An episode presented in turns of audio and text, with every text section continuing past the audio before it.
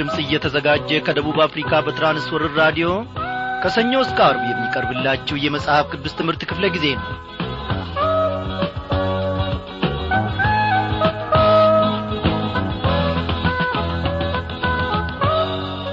የእግዚአብሔር ቸርነትና በጎነት መቼም አያልቅ። ዛሬን ደግሞ ፈቃድ ሆነና እንደ ገና እግዚአብሔር አምላካችን ታደገን። መልካሙን የእርሱን ስጦታ አየሩን እንድንተነፍስ በፀሐይቱም ደግሞ እንድንመላለስ ሥራችንንም እንድናከናውን እግዚአብሔር አምላካችን ጤናችንን ሳያጓድል እነሆ ለዚህች ለተወደደች ደቂቃ ለዚህች ለተወደደች ሰከንድ እንድንበቃ ፈቃዱ ሆነ። ከእርሱ ማዕድ ጌታ እግዚአብሔር አምላካችን እንድንቋደስ ቸርነቱን እያበዛልን ዛሬን ደግሞ ቸሮናል ጌታችን ለዘላለም ይክበር ይመስገን። እንደምናመሻችሁ በጌታ። የተወደዳችሁ ክብራን አድማጮቼ በያላችሁበት ስፍራ ሆናችሁ ምናልባት በማይመች ሁኔታ ውስጥ ሆናችሁ ምናልባትም በሚመች ሁኔታም ያላችሁ የእግዚአብሔርን በረከት ለመካፈል ከእርሱም ደግሞ ለመማር ዛሬ ቀርባችኋል። እግዚአብሔር ደግሞ እንዳመጣጣችሁ ይገናኛችኋል። እግዚአብሔር ሀብታም ነው ድሃ ነው ቤቱ ሙሉ ነው ቤቱ ጐደሎ ነው አይልም።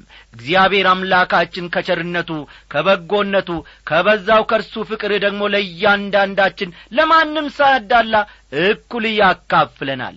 እግዚአብሔር ለዘላለም ይክበር ይመስገን። ከዛሬ ትምህርታችን እንግዲህ እግዚአብሔር አምላካችን ስለ እምነት እነሆ ዛሬም ቀጥለን እንድንማር ያደርገናል። አስተማሪው ደግሞ መንፈስ ቅዱስ ነው።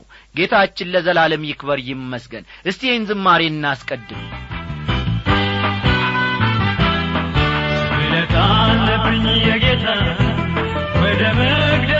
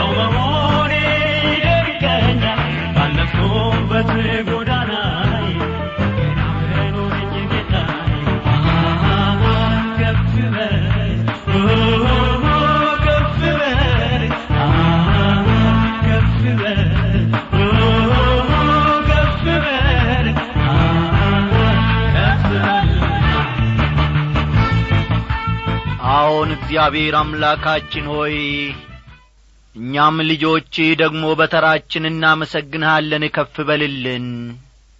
እግዚአብሔር ሆይ በብዙ በብዙ ነገር እናመሰግንሃለን።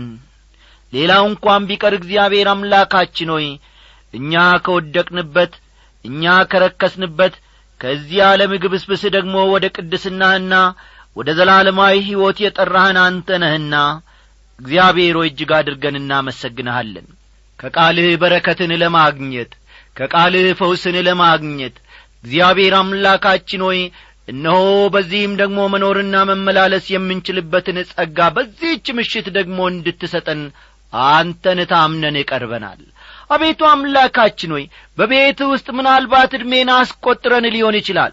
ብዙ ወራቶችን ብዙ ዓመታትን በቤት ውስጥ ኖረን ሊሆን ይችላል ያለ ፍሬ ያለ በረከት እግዚአብሔር አምላኬ ሆይ ይህንን ደግሞ ያደረገው ጠላት ዲያብሎስ ነው። እንክርዳዱን በእኛ ውስጥ የዘራ ጠላት ዲያብሎስ ነው። በሕይወታችን እንዳናድግ ሰላሳም ስልሳም መቶም ፍሬ እንዳናፈራ ያቀጨጨን ጠላት ዲያብሎስ ነው። በኢየሱስ ክርስቶስ ስም ከሕይወታችን ውስጥ ይህንን መራራ ነገር እንድትነቅልልን በዚህች ምሽት ወደ አንተ እንጸልያለን። አቤቱ አምላካችን ሆይ እነሆ እንቅፋት የሆነብን መራራ የሆነብን ነገር ፍቅራችንን ላንተ ያለንን ጌታ ሆይ ፍቅር ያስጣለንን ያስረሳንን ብቱቱም ያስለበሰንን ነገር የእምነት ዐይኖቻችን ተከፍተው አንተን እንዳናይ የመስቀልህን ፍቅር እንዳናስብ እንዳንጠማ እንዳንራብ ያደረገን ክፉና መራራ ነገር በጌታ በኢየሱስ ክርስቶስ ስም ከእኛ ላይ ይንከባለል ዘንድ ወደ አንተ እንጸልያለን። እግዚአብሔር አባታችንና አምላካችን ሆይ ባለህበት ሂድ ኑሮ የባለህበት ሂድ እምነት በዚህች ምሽት ያበቃ ዘንድ በቃልህ እንድትናገረን እንለምንሃለን አቤቱ አምላካችን ሆይ አንተ ሰማያዊ መገለጥን ስጠን። አንተ ሰማያዊ ራእይን ጌታ ሆይ ስጠን። በዚህ ሁሉ ደግሞ ለሌሎች በረከት የምንሆንበትን ለሌሎች የምንተርፍበትን ጸጋም ደግሞ እንድታጐናጽፈን እግዚአብሔር ሆይ ወደ አንተ እንለምናለን። አቤቱ አምላካችን ሆይ በዛሬ ምሽት ወደ ተዘጋጀልን ወደ ቃልህ ማድ ደግሞ ጌታ ሆይ እግዚአብሔር አምላካችን ሆይ ልባችንን ከፍተ በዚያ ውስጥ ደግሞ እግዚአብሔር ሆይ በጽላቱ ላይ በልባችን ጽላት ላይ እንድትጽፍልን እንለምንሃለን። በመድኒታችን በጌታችን በኢየሱስ ክርስቶስ ያው ስም አሜን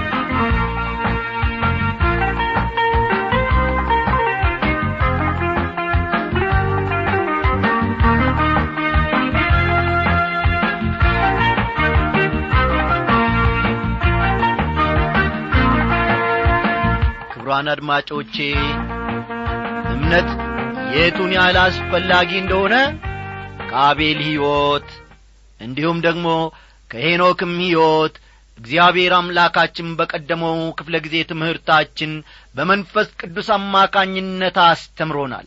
እኔና እናንተ ዛሬ እነሆ ተግባራዊ ልናደርገው የሚገባንን እምነት እግዚአብሔር እየተናገረንና እያስተማረን ነው።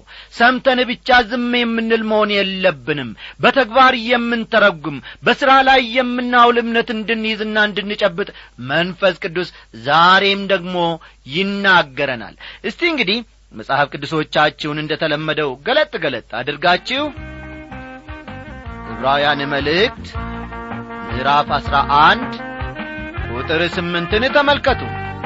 የዕብራውያን መልእክት ምዕራፍ አሥራ አንድ ቁጥር ስምንትን አውጡ።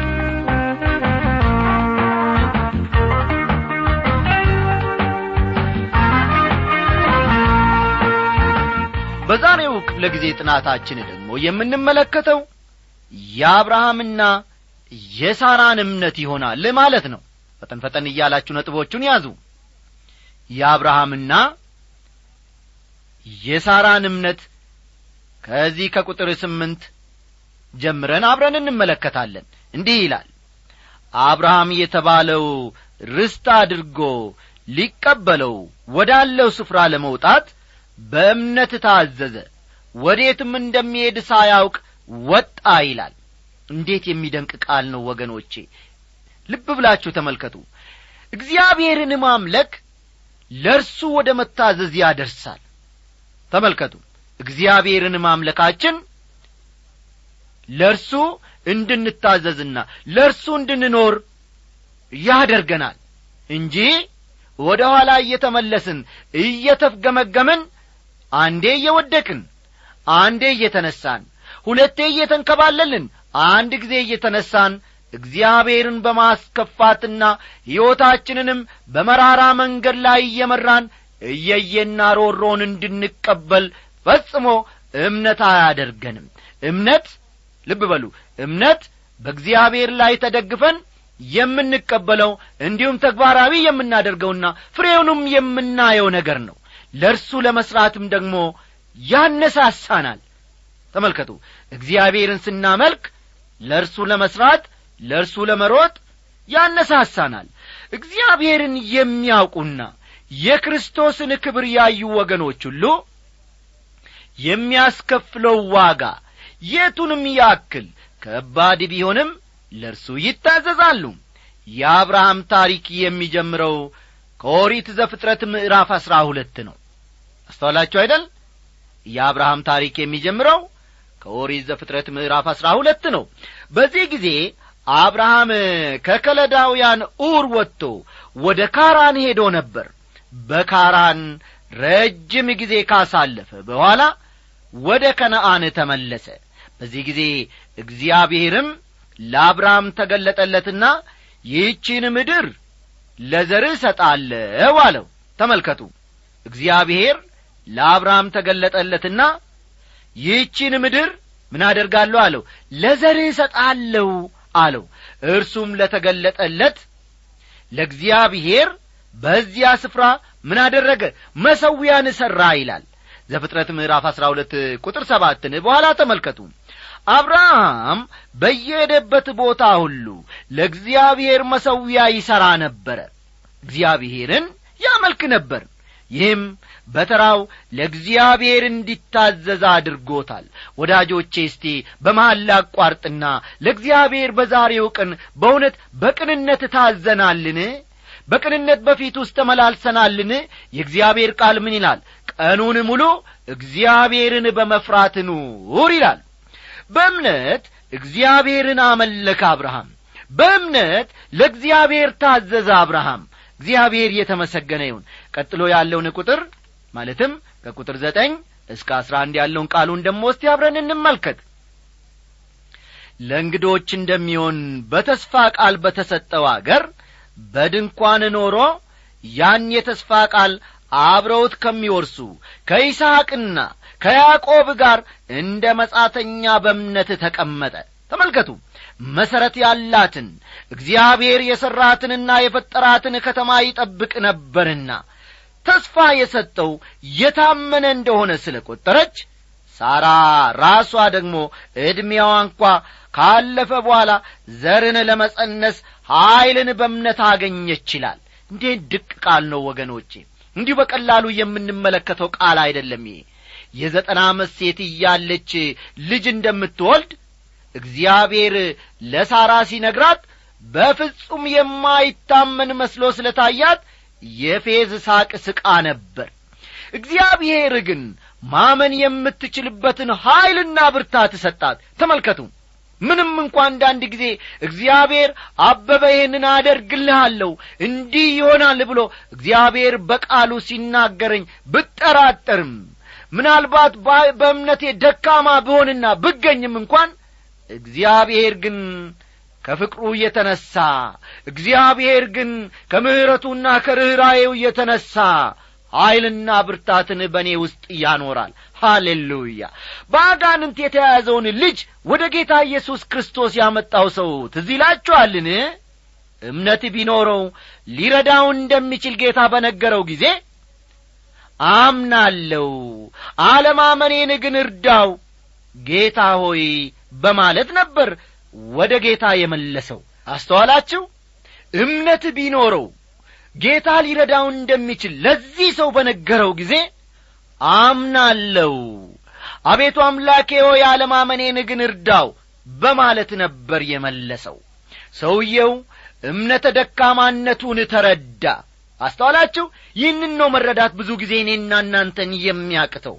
ይህ ሰው እምነቱ ደካማ እንደሆነ ተረዳ።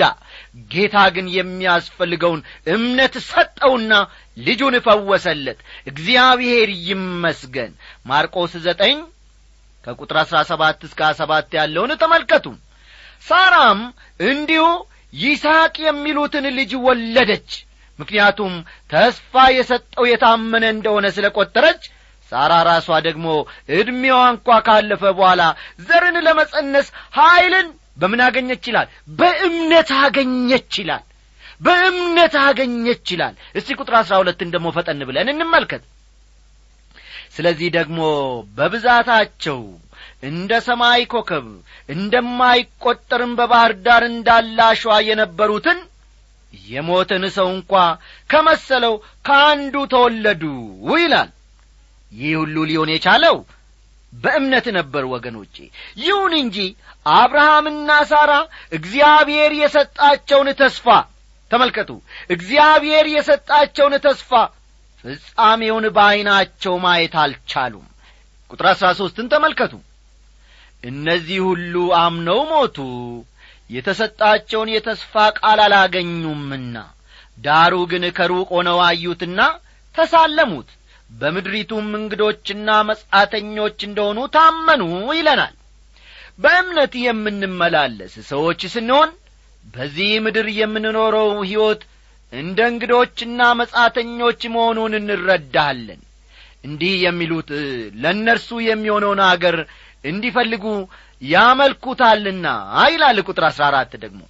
እምነት የወደፊቱን ይመለከታል። አስተውሉ። እምነት የወደፊቱን ነገር ይመለከታል። የእግዚአብሔር ልጆችም እንዲሁ በእምነት የወደፊቱን ይመለከታሉ። ቁጥር አሥራ አምስትና አሥራ ስድስትን እንመልከት። ያን የወጡበትን አገር አስበው ቢሆኑ ሊመለሱ ጊዜ በሆነላቸው ነበር። አሁን ግን የሚበልጠውን እርሱም ሰማያዊ አገር ይናፍቃሉ። ስለዚህ እግዚአብሔር አምላካቸው ተብሎ ሊጠራ በእነርሱ አያፍርም ከተማን አዘጋጅቶላቸዋልና ይላል። ዓለም በምሰጠው ነገር እርካታን ማግኘት የሚችል ከመሰለው ማንም ደስ ባለው ጊዜ ወደ ዓለም መመለስ ይችላል። ይሁን እንጂ የእግዚአብሔር ሰው ወደ ፊት እንጂ ወደ ኋላ አይመለስም ወይም ደግሞ እንደ ሎጥ ሚስት ወደ ኋላ አይመለከትም። ቁጥር አሥራ ሰባትና አሥራ ስምንት። አብርሃም በተፈተነበት ጊዜ ይስሐቅን በእምነት አቀረበ። የተስፋን ቃል የተቀበለው በይስሐቅ ዘር ይጠራልሃል የተባለለት እርሱም አንድ ልጁን አቀረበ ይላል። ይህ ሲሆን አብርሃም ወደ ዕድሜው ማለቂያ አካባቢ ላይ ደርሶ ነበር። እግዚአብሔር እሰጥሃለሁ ብሎ ቃል የገባለትን ልጁን ይስሐቅን መሥዋዕት አድርጎ ለማቅረብ የተነሣውም በዚሁ ጊዜ ነበር እርግጥ ነው አብርሃም ሌሎች ልጆችም ነበሩት። በእግዚአብሔር ተስፋ ቃል መሠረት የወለደው ግን ይስሐቅን ብቻ ነው። እዚህ ላይ ይህንን አስተውሉ። በእግዚአብሔር ተስፋ ቃል መሠረት አብርሃም የወለደው ግን ይስሐቅን ብቻ ነበር። እስቲ ቁጥር አሥራ ዘጠኝን እንመልከት። እግዚአብሔር ከሙታን እንኳ ሊያስነሣው እንዲቻለው አስቧልና ከዚያም ደግሞ በምሳሌ አገኘው ይላል። ይስሐቅን መሥዋዕት አድርጎ እንዲያቀርብ እግዚአብሔር አብርሃምን የጠየቀው በሕይወቱ ማብቂያ አካባቢ ነበር። ምክንያቱም ይህ ጊዜ እምነት የሚፈተንበት ጊዜ እንደሆነ እግዚአብሔር ስለሚያውቅ ነው። እግዚአብሔር ከአቅማችን በላይ እንድንፈተን አያደርግም። ተመልከቱ። እግዚአብሔር ከእኔና ከእናንተ አቅም በላይ ፈጽሞ ፈተና እንዲመጣብን አያደርግም። ከሚቻላችሁ መጠን ይልቅ ትፈተኑ ዘንድ የማይፈቅድ እግዚአብሔር የታመነ ነው ይላል ቃሉ። አይደለም እንዴ? እንደሱ እኮ ነው የሚለው። እስቲ አንደኛ ቆሮንቶስ ምዕራፍ አስር ቁጥር አሥራ ሦስትን በኋላ ተመልከቱ። እግዚአብሔር አብርሃምን እየጠየቀው እስማኤልን እንዲሰዋ አልነበረም። አስተዋላችሁ እዚህ ላይ?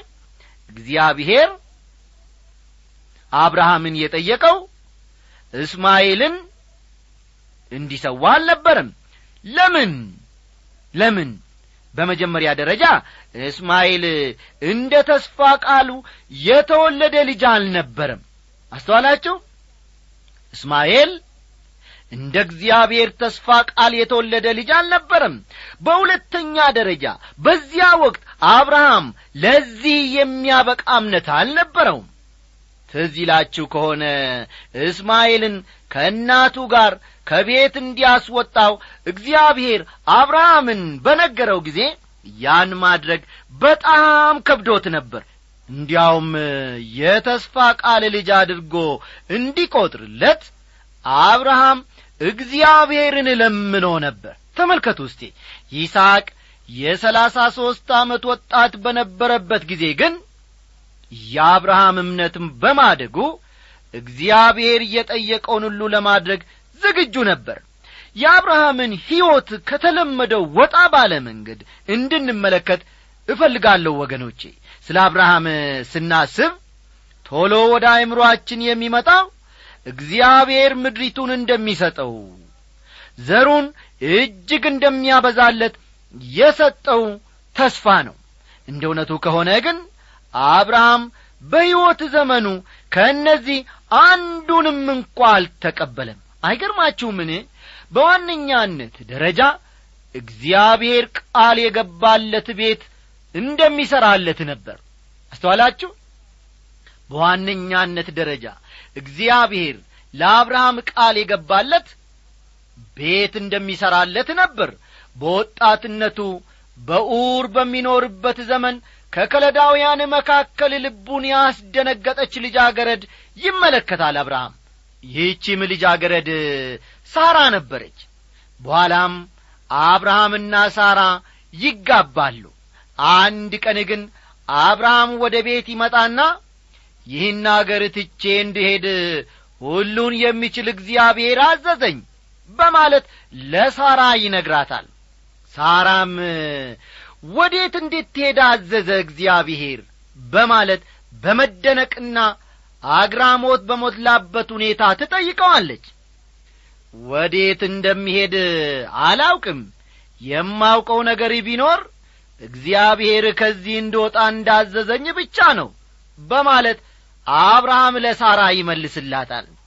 ሳራም በአንድ በኩል እግዚአብሔር ከዚህ እንድወጣ አዘዘኝ ትላለ ደግሞ በሌላ በኩል ወዴት መሄድ እንደሚገባ እንደማታውቅ ትናገራለ ምን ማለትህ ነው? አርጅተሃል ወይስ ጃይተሃል? በማለት ጥያቄዋን በአብርሃም ጆሮ ውስጥ ታንቈረቁራለች አብርሃምም በመንገዴ ሁሉ እግዚአብሔር እንደሚመራኝ አውቃለሁ። የእኔ ድርሻ መታዘዝ ብቻ ነው ባክሽን ሳራ ይላታል እንደዚያ ከሆነ እኔም አብሬ ሄዳለሁ በማለት ሳራ ፈቃደኛነቷን በኋላ ትገልጻለች። በአብርሃም ሐሳብ በመስማማት ማለት ነው። ወገኖቼ ለአብርሃምና ለሳራ እግዚአብሔር ቤት ሠራላቸው ለክርስቲያን ወጣቶችና ልጃገረዶች እግዚአብሔር ማድረግ የሚፈልገውም ዛሬ ይህንኑ ነው። እግዚአብሔር ይህን ግልጽ ያደረገው ገና ገና ከመጀመሪያው ነበር። ስለዚህ ሰው አባቱንና እናቱን ይተዋል በሚስቱም ይጣበቃል ይላል። ዘፍጥረት ምዕራፍ ሁለት ቁጥር አራትን ተመልከቱ። ማንም ቤተሰብ በጉዳያቸው ጣልቃ ሊገባ በማይችልበት ሁኔታ አብርሃምና ሳራ ከአገርና ከወገናቸው ርቀው ነበር የኖሩት። እውነተኛ ትዳር ማንም ያገባኛል ባይ ጣልቃ የማይገባበት ባልና ሚስቱ ብቻቸውን ኑሮአቸውን የሚመሩበት ነው። በትዳር መካከል የወንድየውም ሆነ የሴትየው ቤተሰብ ጣልቃ ከገቡ አንዳንዴ ችግር ይመጣል። አይደለም እንዴ? ይህም በአካባቢያችን እንመለከታለን። ስለዚህም የቱንም ያክል ብንወዳቸውም በልጆቻችን ትዳር ጣልቃ መግባት የለብንም። አስተዋላችሁ የቱንም ያክል ብንወዳቸውም የቱንም ያክል እንኳን ክርስቲያኖች ብንሆንም በልጆቻችን ትዳር ውስጥ ጣልቃ መግባትና መበጥበጥ አይገባንም። ትዳራቸውን በግል መምራት መቻል አለባቸው እነዚህ ተጋቢዎች። የክርስቲያናዊ ቤተሰብ መሠረትም የሆነው ወገኖቼ ጋብቻን በተመለከተ ስፍር ቁጥር የሌለው መመሪያ ለወጣቶቻችን እየተሰጠ በአሁኑ ጊዜ እንደሆነ አውቃለሁ። ወዳጆቼ ሕግና መመሪያዎች የትም አያደርሱንም እውነቴን ነው የምላችሁ። አስተዋላችሁ? ሕግና መመሪያዎች ለእኛ ለክርስቲያኖች የትም አያደርሱንም። ከእግዚአብሔር የተወለድንና የቤተሰቡ አባል ከሆንን እንደ እግዚአብሔር ቤተሰብ በእምነት መኖር ይጠበቅብናል። አባት በእምነት መመላለስ አለበት። እናት በእምነት መመላለስ አለባት። ያም ሆኖ ግን ፍጹም የሆነ ቤተሰብ ሊኖር እንደማይችል ግልጽ ሊሆንልን ይገባል። አንዳንድ ሰዎች ትዳራቸው ምንም ችግር የሌለበት እንዲያውም ለሌሎች ምሳሌ ሊሆን የሚችልና ፍጹምነትን የተላበሰ እንደሆነ ሲናገሩ በጣም እታዘባቸዋለሁ። እኔና ባለቤቴ ወይዘሮ የምስራች ከተጋባን ብዙ ዓመታትን አስቈጥረናል ሆኖም አፌን ሞልቼ ፍጹም ነን አንልም። እኔ እውነቱን ነው የምነግራቸው። እርሷ እንደምታጠፋ ሁሉ እኔም አጠፋለሁ። በአንዳንድ ጉዳይ ባለቤቴ ቅር ብትሰኝም ያንን ሳላይ ክንዶቼን ትከሻዋ ላይ አደርግና በጣም እጅግ በጣም እንደምወዳት እነግራታለሁ። እኔ ሳጠፋም እንዲሁ እርሷ በፍቅር ትቀበለኛለች ምን ነው አቤ? ገና ስትለኝ አፎቿን ከፍታ ያኔ የተቈጣው ልቤ ያኔ የተቈጣው አንደበቴ መለስ ለስለስ ማለት ይጀምራል። በፍቅር እኔ የምቀበላታለሁ እሷም እንዲሁ በፍቅር ትቀበለኛለች። ስለዚህ ክርስቲያን ወንድሞቼና እህቶቼ ፍጹም የሆነ ቤተሰብ እንዲኖራችሁ እየጠበቃችሁ ከሆነ መሳሳታችሁን በዚህ ምሽት ልነግራችሁ እፈልጋለሁ። እግዚአብሔር የትዳራችን መሠረት ነው። እግዚአብሔር የትዳራችን ምሰሶ ነው። እርሱን ስንመለከት ነገር ሁሉ በፍቅሩ ይጣፍጣል። እግዚአብሔር አምላካችን ለዘላለም ይክበር ይመስገን። የኔ ክብር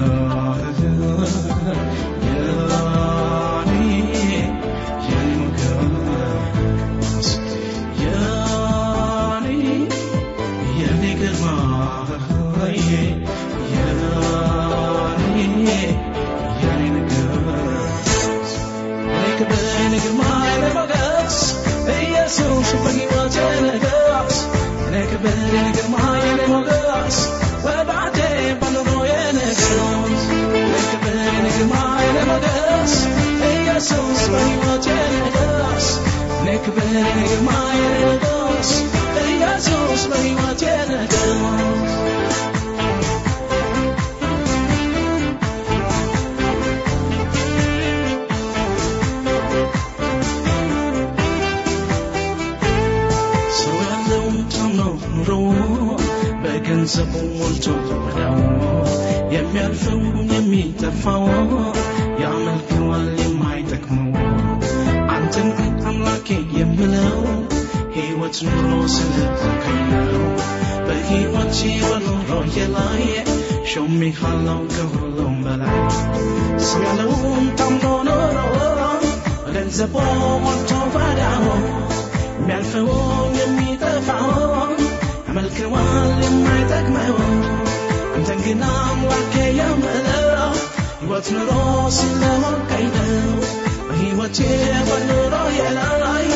Berralão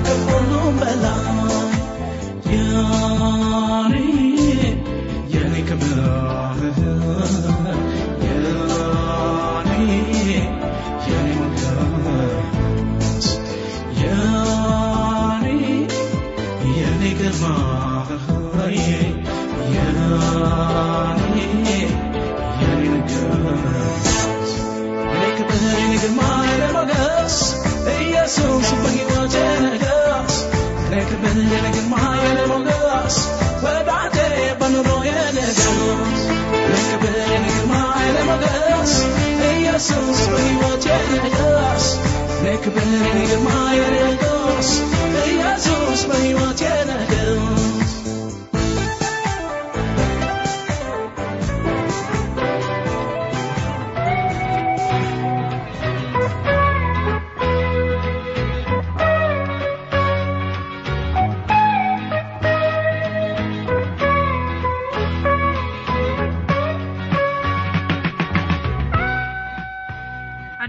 አድማጮቻችን እስካሁን ስታዳምጡት በነበረው ዝግጅቶቻችን እንደተባረካችሁ እናምናለን።